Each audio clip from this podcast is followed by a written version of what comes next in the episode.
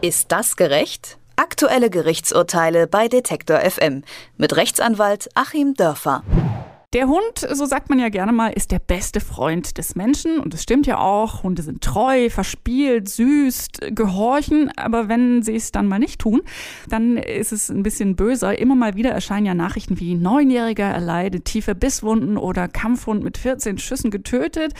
Schlagzeilen, die so ein bisschen im Gedächtnis bleiben und Angst machen. Und deshalb steht den Hundeliebhabern die Fraktion derjenigen gegenüber, die Angst oder sogar tiefe Abneigungen haben gegenüber Hunden.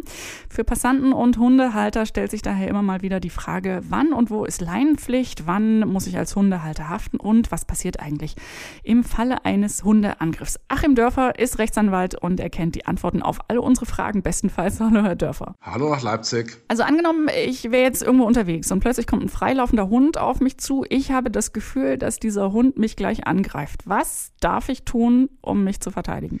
Sie dürfen alles tun, was Sie glauben in dem Moment nötig ist, um Ihr Leben, Ihre Gesundheit und Ihr Eigentum zu schützen.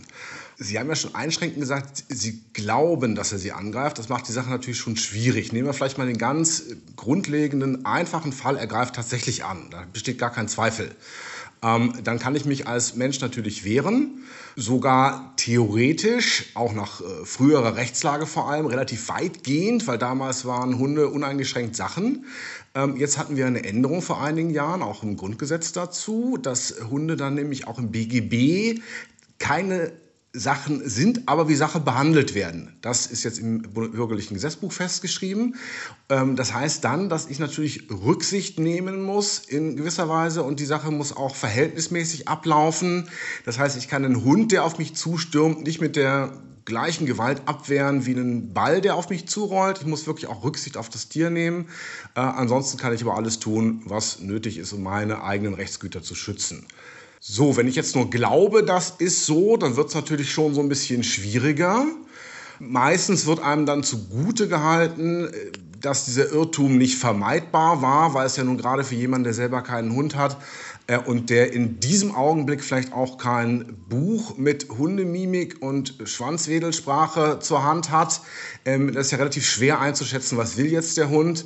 Und dann kann ich mich natürlich im Ergebnis äh, genauso wehren, auch wenn es vielleicht traurig dann ist und der Hund nur spielen wollte und äh, kriegt dann Nasenstüber unberechtigt. Äh, das heißt, ich kann im Grunde nicht verlieren. Also selbst wenn ich mich nicht auskenne mit Hunden und irgendwas fehlinterpretiere, also eigentlich einen freundlichen Hund vor mir habe, aber so sehr vielleicht in meiner Angst gefangen bin, dass ich in Panik gerate und trotzdem irgendwas tue, trete oder was, was ich meine Handtasche über ihn schlage, dann ist äh, das äh, Gesetz sozusagen auf meiner Seite und nicht notwendigerweise auf Tierschutzseite? Genau, der Irrtum wird einem sozusagen zugestanden dann als Mensch. Da sind wir als Mensch dann eben doch noch etwas besser gestellt im Recht als der Hund. Und ja, wenn der Irrtum dann nicht vermeidbar war und ja, wann ist so ein Irrtum dann auch schon vermeidbar? Das muss ja dann wirklich jemand sein, der sich auskennt und oder wo die Situation völlig klar ist oder wo es ein ganz kleiner Hund ist und man hat eigentlich dicke Kleidung an. Äh, aber wenn ich ansonsten denke, er greift mich an, dann ist es eher das Problem des Hundes und seines Halters.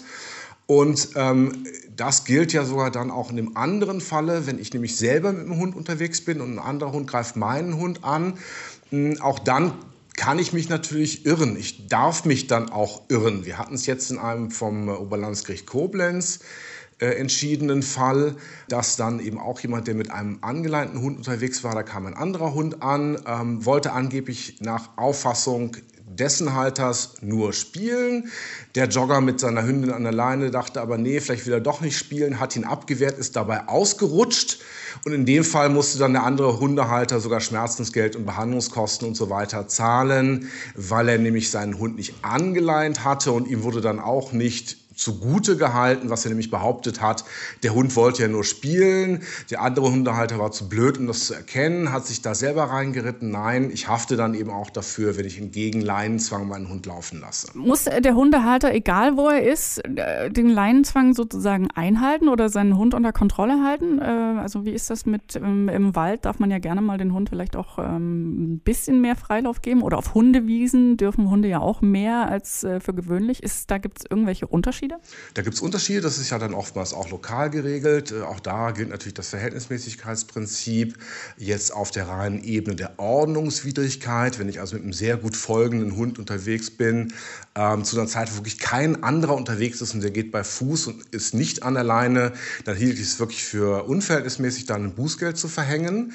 Aber das Problem ist natürlich, wenn es schief geht, wenn es schief geht, wenn der Hund tatsächlich jemanden attackiert oder einen anderen Hund attackiert oder irgendwas kaputt macht, ähm, dann habe ich eben formal gegen diese Verordnung verstoßen. Dann ist es eben meine äh, Verantwortung gewesen, das Ganze einzuhalten.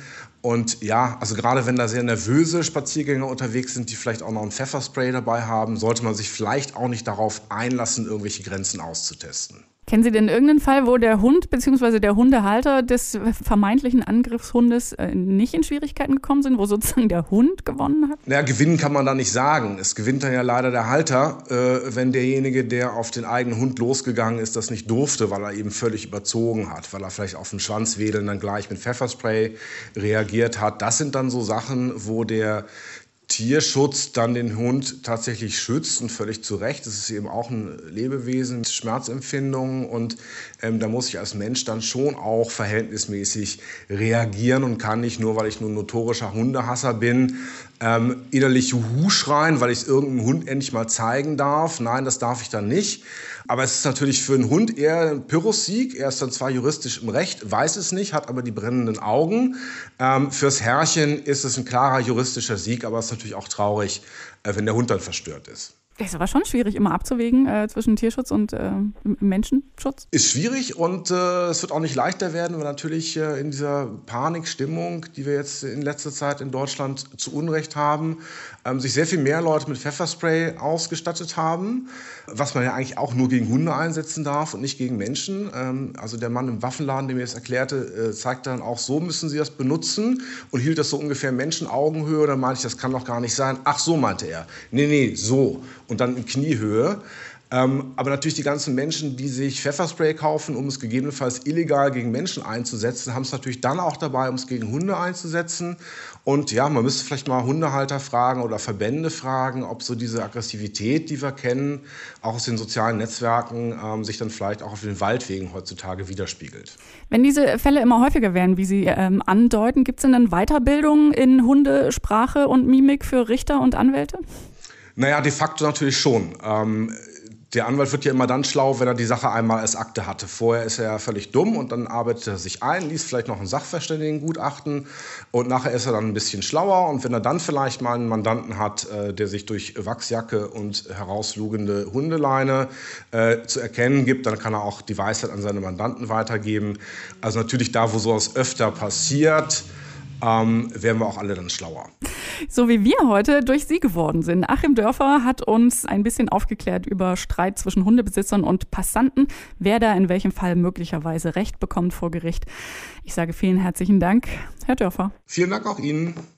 Ist das gerecht? Aktuelle Gerichtsurteile bei Detektor FM mit Rechtsanwalt Achim Dörfer.